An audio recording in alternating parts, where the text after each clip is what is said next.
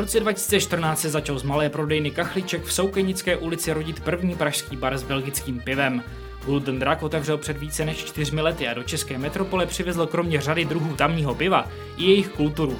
S Drakem a později Smíchovským kvakem budují provozovatelé pivních barů pod značkou Bírhuj s komunitu. Do níž patří i někdejší zpravodaj Českého rozhlasu Beneluxu a autor knihy Pivní království Belgie Filip Nerat. Ve studiu Informy.cz vítám Eriku Řehákovou z Bírhujsu a analytika Českého rozhlasu Filipa Nerada. Dobrý den. Dobrý den. Na začátek trošku konfrontační otázka. Co přesvědčí český pivní národ, že belgické pivo je lepší? No, snažím se to být já, kdo je přesvědčuje. Eh, Potom, co jsem se vrátil z Belgie, tak eh, jsem si to vytknul za takový svůj malý úkol.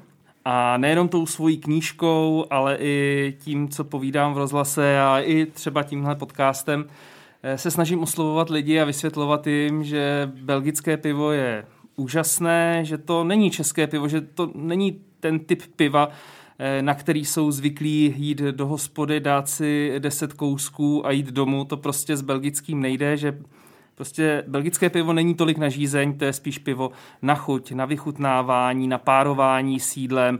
Je to prostě zážitek. A snažím se jim ty zážitky zprostředkovávat, mluvit o nich, eh, i na sobě názorně demonstrovat, eh, že to opravdu tak funguje. A musím říct, že se mi to snad daří, že se mi podařilo už přesvědčit spoustu lidí, že belgické pivo je skvělé.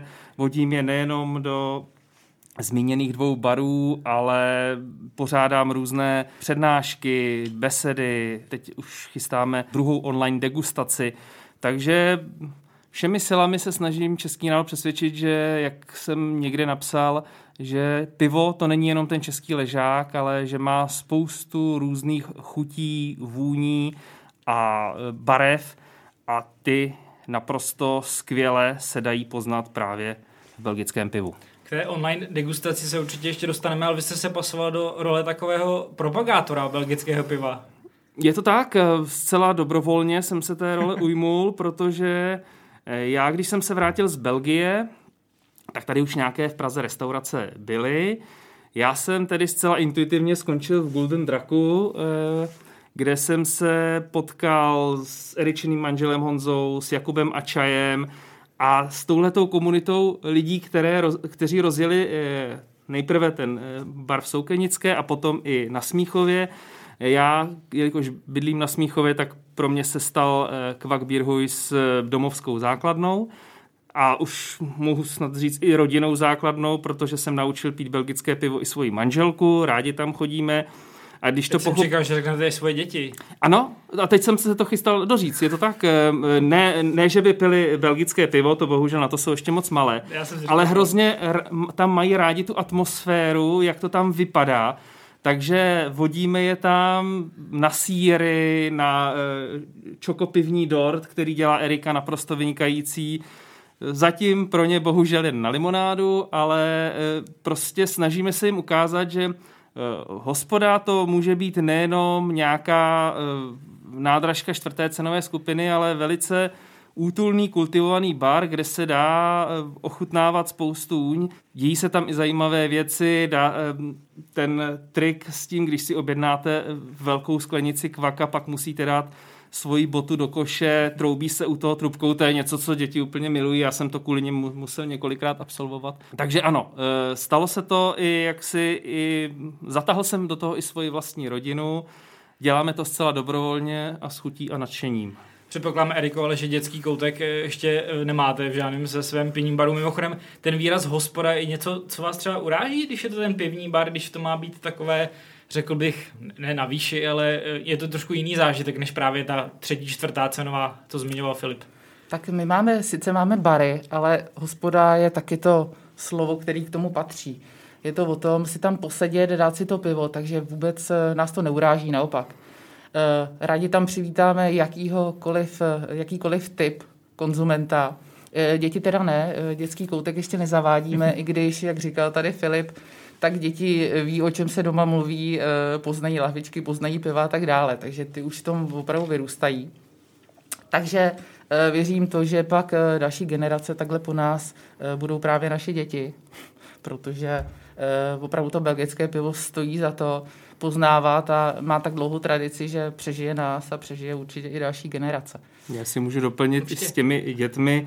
Třeba dcera, když byla malá, tak ta vyloženě ovlivňovala můj eh, nákupní sortiment belgického piva v Bruselu, protože třeba známe belgické pivo Lešův, které má na sobě trpaslíčky, tak to je to byl její favorit, takže mě neustále nutila k tomu, kdykoliv jsme šli na nákup, abych si koupil to pivo strpa slíky. Tuhle jsem to někde vyprávěl a někdo mi odpověděl, no, u nás to bylo ale úplně to samé, takže jako zjevně to i funguje skvěle marketingově na rodinný nákup. Určitě, já bych taky doplnila, moje dcera se zase uh, v, ve škole zmínila o Golden Draku, což bylo pro paní učitelku velký pozdvižení, kdy řekla, že má 10,5% eh, alkoholu a že je to opravdu silák. Jako. Takže naše děti taky jako posílají informace dál. No k té síle piva se určitě ještě dostaneme, protože ty piva jsou extrémně silné. Ale ještě se vrátím do toho roku 2016, kdy jste vlastně otvírali ten první pivní bar, ten Golden Drak.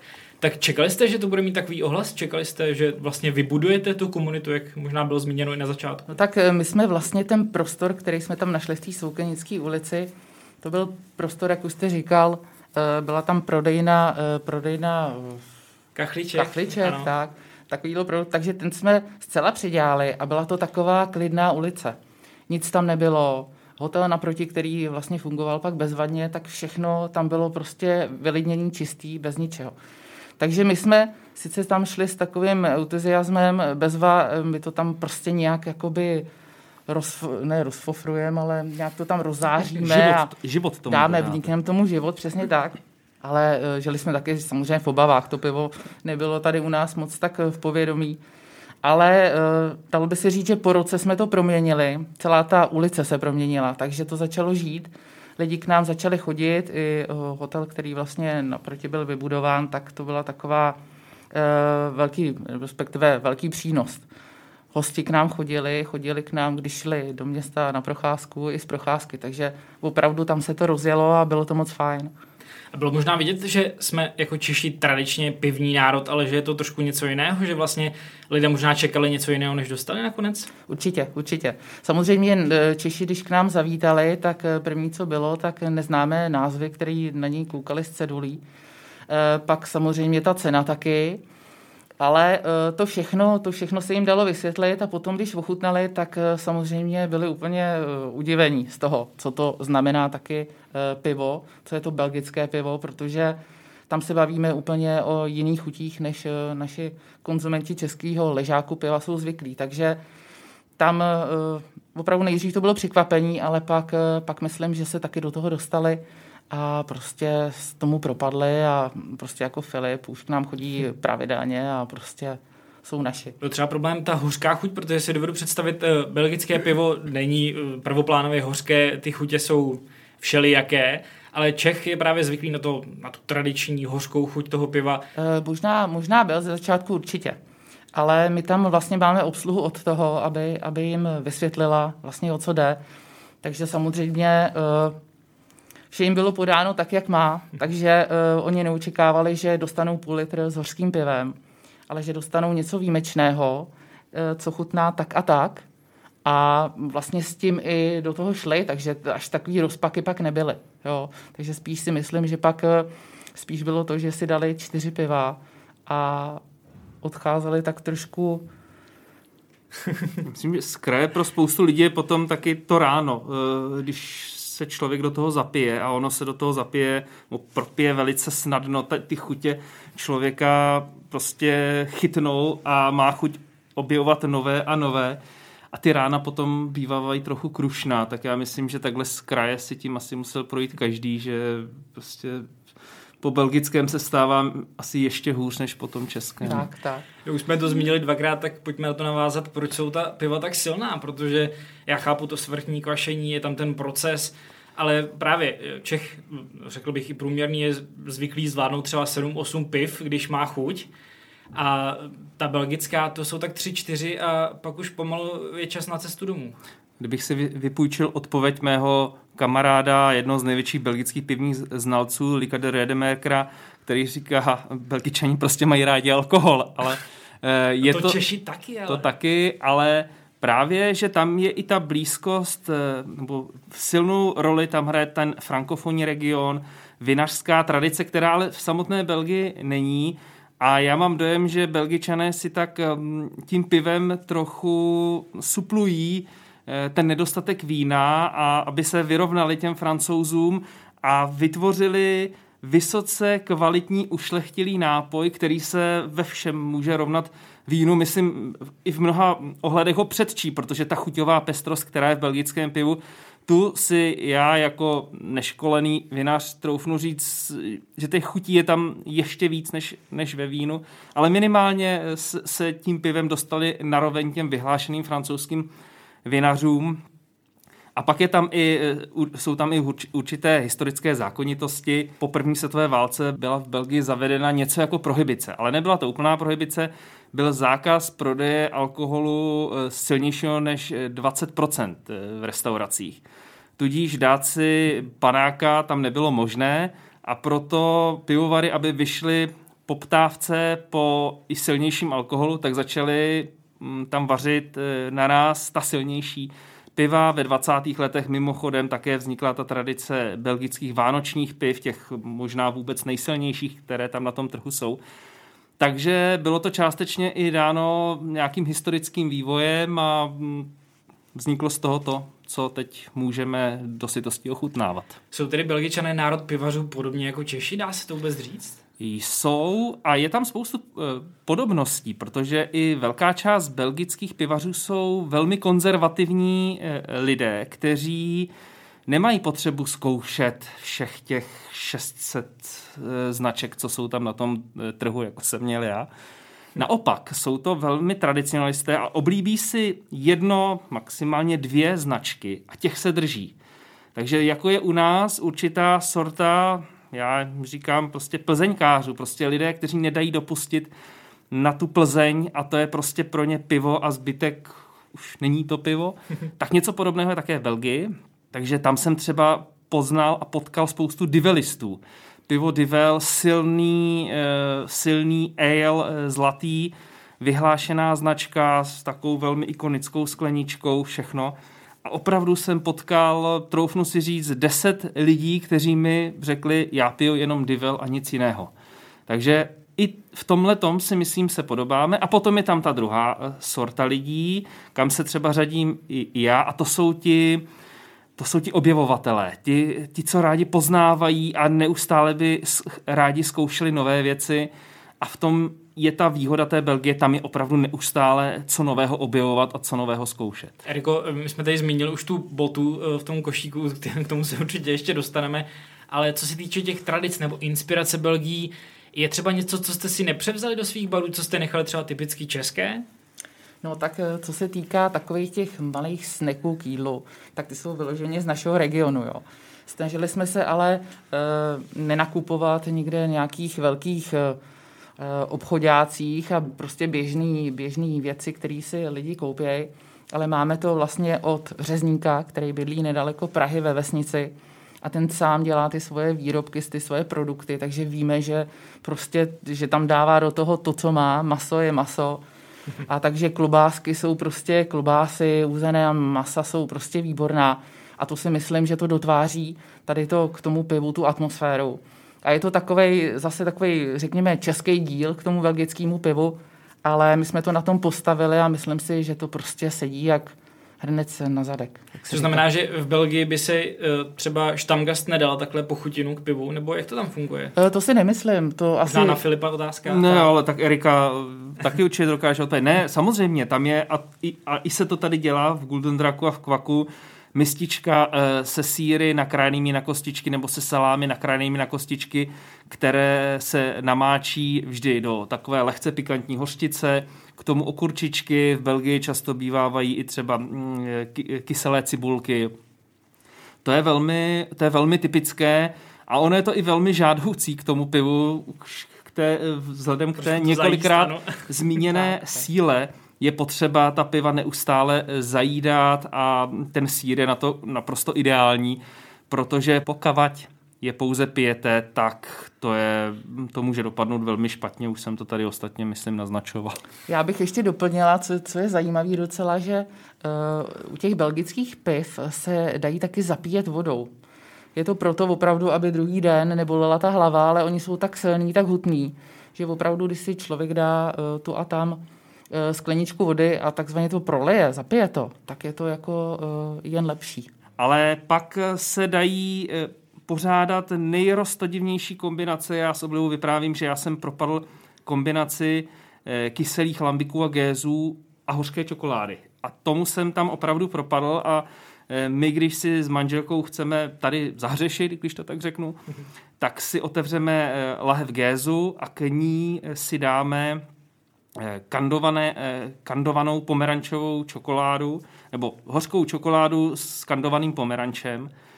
A ta kombinace té kyselé chuti toho, toho lambického piva s tou hořko-sladkou čokoládou. To jde tak neskutečně dobře dohromady, že to nemáme problém spořádat za večer.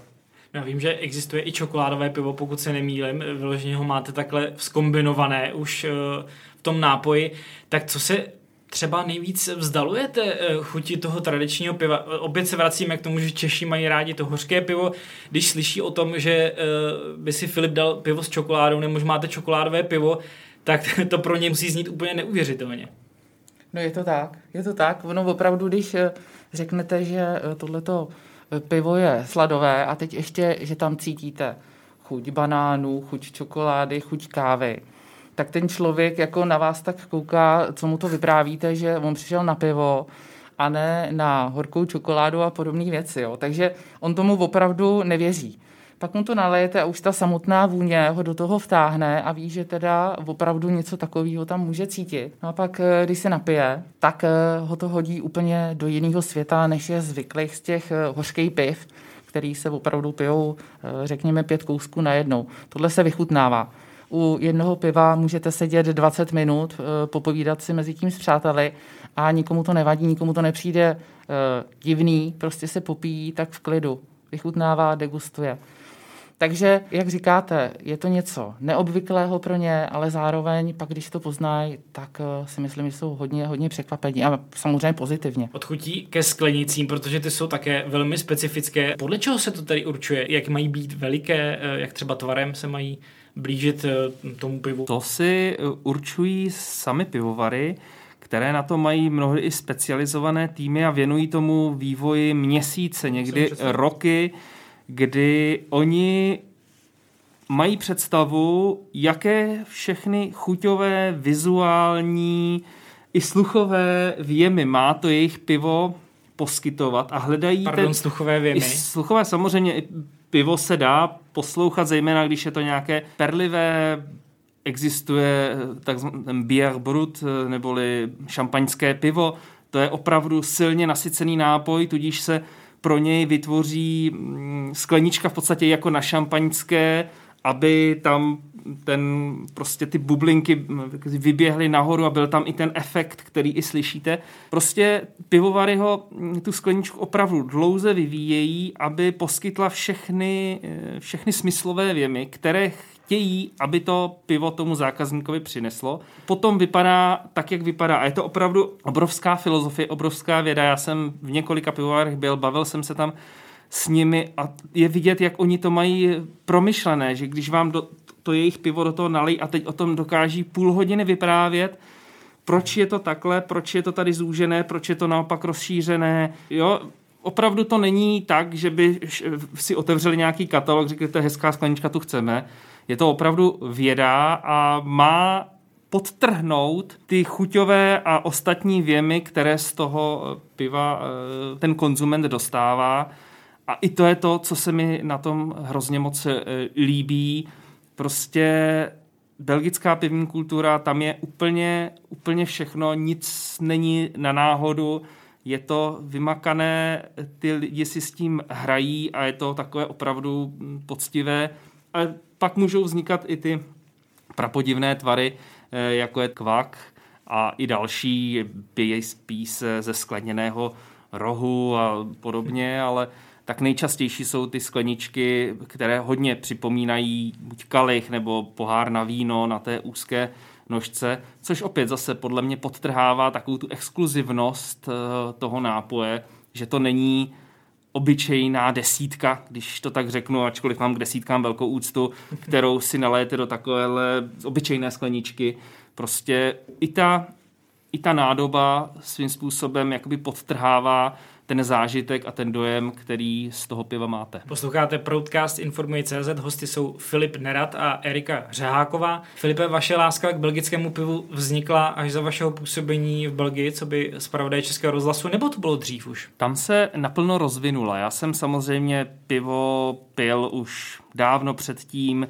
Já pocházím z pivovarnické rodiny, ale ne tak, že by někdo v mé rodině vařil pivo, ale moji prarodiče, tátovi rodiče v pivovaru pracovali, v Benešovském pivovaru a bydleli hlavně naproti němu, takže já jsem od těch nejmenších let, kdykoliv jsem tam chodil na návštěvu, tak jsem tam cítil ty vůně pivovarské, které mě naprosto uchvátily. Fascinovala mě ta brána eh, toho pivovaru s takovými dvěma velkými medvědy. takže to mě už jakby uchvátilo jako dítě, pak jsem samozřejmě pivo začal Eh, pít, eh, začal jsem pronikat do těch mm, pivních všemožných chutí, pak eh, jako novinář jsem hodně cestoval, jako zpravodaj jsem působil předtím v Německu, což je taky výrazná pivní země, takže tam jsem taky objevoval spoustu. Zrovna jsem se chtěl zeptat, jestli v Německu mají taky tak dobré pivo? Mají samozřejmě jiné, ale také skvělé, zejména Bavorsko, to je, to je zážitek, ale i mm, tam oblast Kolína, Düsseldorfu, to jsou prostě pivovarské, to je Eh, problém Německa je v tom, že je to hrozně velká země a když chcete si jenom někam zajít na reportáž na pivo, tak musíte třeba jet 9 hodin, eh, tam 9 hodin zpátky. Eh, Belgie je asi tak 20krát menší země, která nabízí v podstatě to samé, nebo možná ještě pestřejší, takže když si chcete z Bruselu odskočit, natočit mezi nějakým jed, závažným jednáním, natočit pivní reportáž, na druhý konec Belgie, tak za hodinu jste tam, tam to za půl hodiny natočíte a za hodinu jste zpátky a ještě stihnete tu závěrečnou tiskovou konferenci.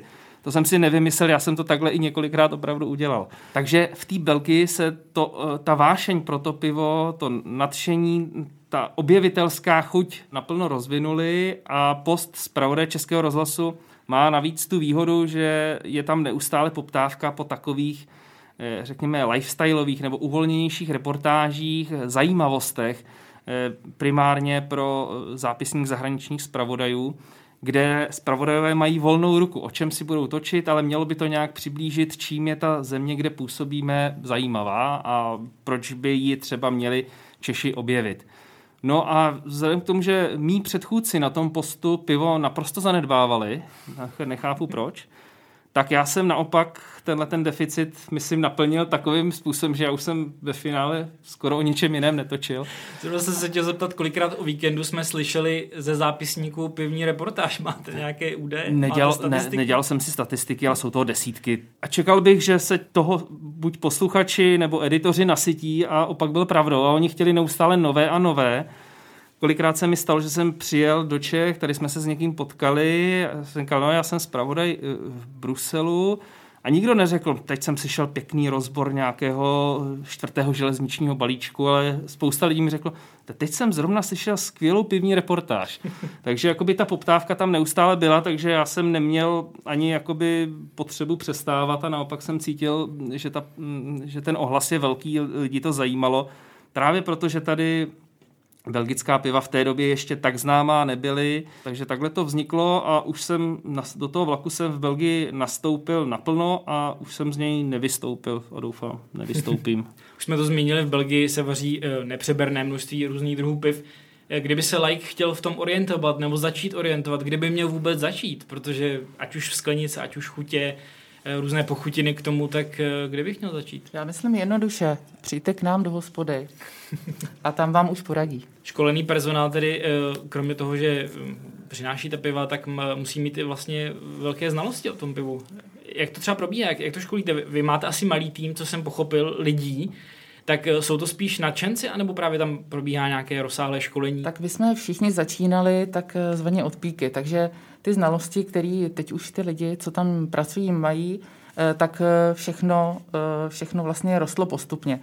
Učili se sami, občas zajeli také do Belgie, občas vlastně něco jim řekl Jakub, který je velký fanda, je vlastně, dalo by se říct, odkojený tím belgickým pivem. Takže všechno to šlo postupně, ale samozřejmě je spousta piv, takže těch znalostí je ohromná, ohromná řada, takže pořád, pořád oni studují. A vlastně i ty lidé, co k nám přicházejí, tak eh, dávají tak trošku jakoby svoje rady, svoje podněty. Eh, vlastně o těch pivech se neustále mluví. Takže je to, je to taková doba, kdy oni vlastně stále, stále, stále, říkám, se připravují, studují a stále prostě je co nového objevovat a co nového se učit. O klikou se vrátím eh, k té tradici toho koše. My jsme to zmínili, já jsem v Kvakově, když jsem byl, tak podle mě jsem ten koš i viděl, ale nikdy jsem v praxi neviděl, že by se tam ty boty kladly. Bylo to kvůli tím krádežím těch sklenic, nebo se to vlastně zavedlo ještě předtím? No, někdy jsem totiž četl, že uh, se vám ztrácely, respektive ztrácejí se sklenice, protože jsou, jak jsme zmínili, tvarově prostě rozmanité a hezké, uh, tak protože tomu chtěli uh, hostinští nebo provozovatelé zabránit, tak eh, instalovali koš, do kterého jste vždycky odevzdala botu nebo boty, aby jste sklenici nemohla odnést. Tak v zásadě, v zásadě to máme taky kvůli tomu, ale nepředpokládám, že by někdo takovou velkou uh, baňku si vzal a dal si ji do batohu a odešel. Takže jste nezažili, že by vám e, Nezažili jsme, jenom se rozbila, protože opravdu to pivo, když se, když se vypije a vypije se rychle, tak eh, člověk je takový už podroušený trošku tím alkoholem, takže se stane, že do té sklenici nerád, ale schodí na zem. Takže to se stalo, ale nestalo se nám to, že by nám opravdu někdo ze sklenicí odešel. Stává se to spíš u těch, u těch vlastně menších, protože, jak tady říkal Filip, ty sklenice jsou různých prostě tvarů, jsou moc hezký takže někdo si chce eh, nejen eh, zakoupenou lahvičku odnést, ale i k tomu i skleničku, která by se mu samozřejmě hodila doma, aby si to mohl nalejt do té originální. Takže občas se tohle to stane, ale prostě s tím se musí počítat. Nestává se to tak často, že bychom přišli o všechny skleničky, to ne. Jinak ta tradice toho koše, ta pochází z Chentu, tam, tamní hospody právě zaváděli na to, aby jim eh, zákazníci ty sklenice neodnášeli, tak vymysleli takovouhle záruku, eh, ale stalo se z toho velmi populární věc a do dneška se s tím v Chentu můžete potkat a takže to je i jeden z těch importovaných typicky belgických prvků, které v obou dvou těch barech můžete vyzkoušet. Já tedy říkám, osobně, už se, abych to dětem demonstroval, jak to funguje. Takže jsem, naštěstí se odevzdává jenom jedna, jedna. ale i s tou eh, se belhat eh, po Praze myslím, že, že to za tu sklenici nestojí.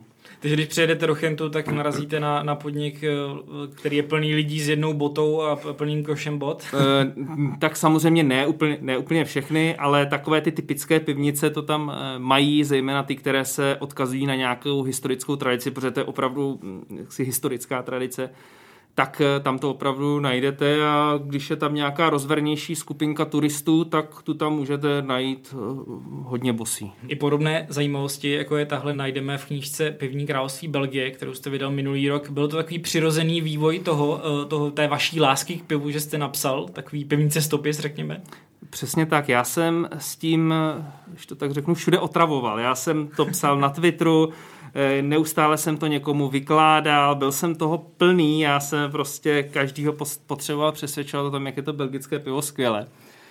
A pak jsem si řekl, že prostě takhle nesystematicky to nemá smysl, že to musím sepsat. A protože tady u nás žádná taková knížka do té doby nebyla, nikdo nikdy takovou knihu nesepsal, jediné, co jste mohli mm, objevit, ať už v knihkupectvích nebo v knihovnách, tak to byly nějaké almanachy piv nebo mm, pivní atlasy, kde byla jedna část samozřejmě věnovaná belgickým pivům, nějaké to základní představení, ale že by existovala speciálně kniha, která by představila jak ty styly, tak tu pivní kulturu, tak tu zemi, dala to do nějakých souvislostí, tak eh, to nikdo nikdy eh, přede mnou nesepsal tak jsem si řekl, že když jsem toho tak plný a mám všechny ty informace a to tak to prostě se píšu, tak jsem to prostě sepsal.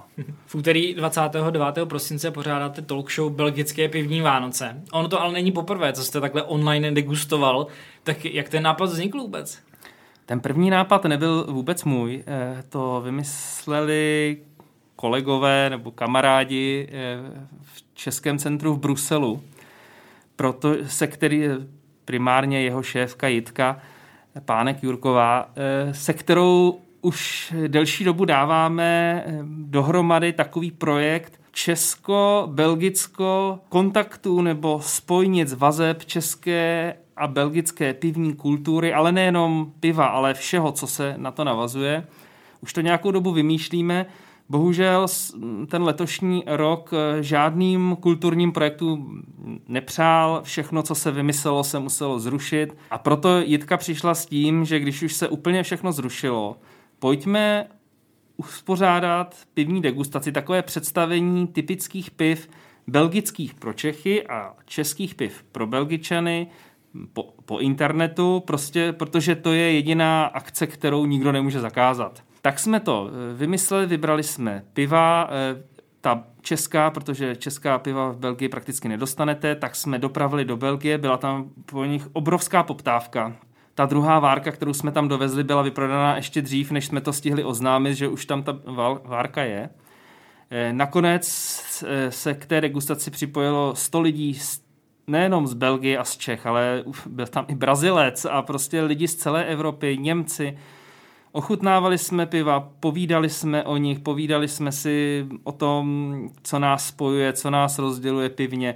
Bylo to úžasná akce, někdo mi říkal, že až teprve pohodně zjistil, že nemluvíme česky, že to bylo celé v angličtině a že jsme dokázali ty lidi tak strhnout, že eh, prostě úplně nadšeně poslouchali, popíjeli a bylo to hrozně fajn večer. Moc jsem s tím byl spokojen, hrozně se mi to líbilo. A i to byl jeden důvod, proč nás s Eričiným manželem Honzou tak nějak napadlo, že bychom v tom mohli pokračovat a vymysleli jsme právě degustaci belgických vánočních piv. Pro nás je to reklama a pokud, pokud prostě ty bary teď nebudou moci být otevřeny, tak, tak je to jenom, jenom prostě fajn, eh, jak přivízt ty piva mezi, mezi prostě další, další lidi. Hmm. Je mi líto, že se na to musím ptát, ale uh, pandemická situace je neúprosná, tak jak se vám daří v tuhle dobu? No bojujeme. Jedním slovem bojujeme. Uh, doufám, že se nám to podaří, že uh, přežijeme do dalšího roku a že prostě budeme moci rozdávat tu radost z těch belgických piv dál. Musím říct, že eh,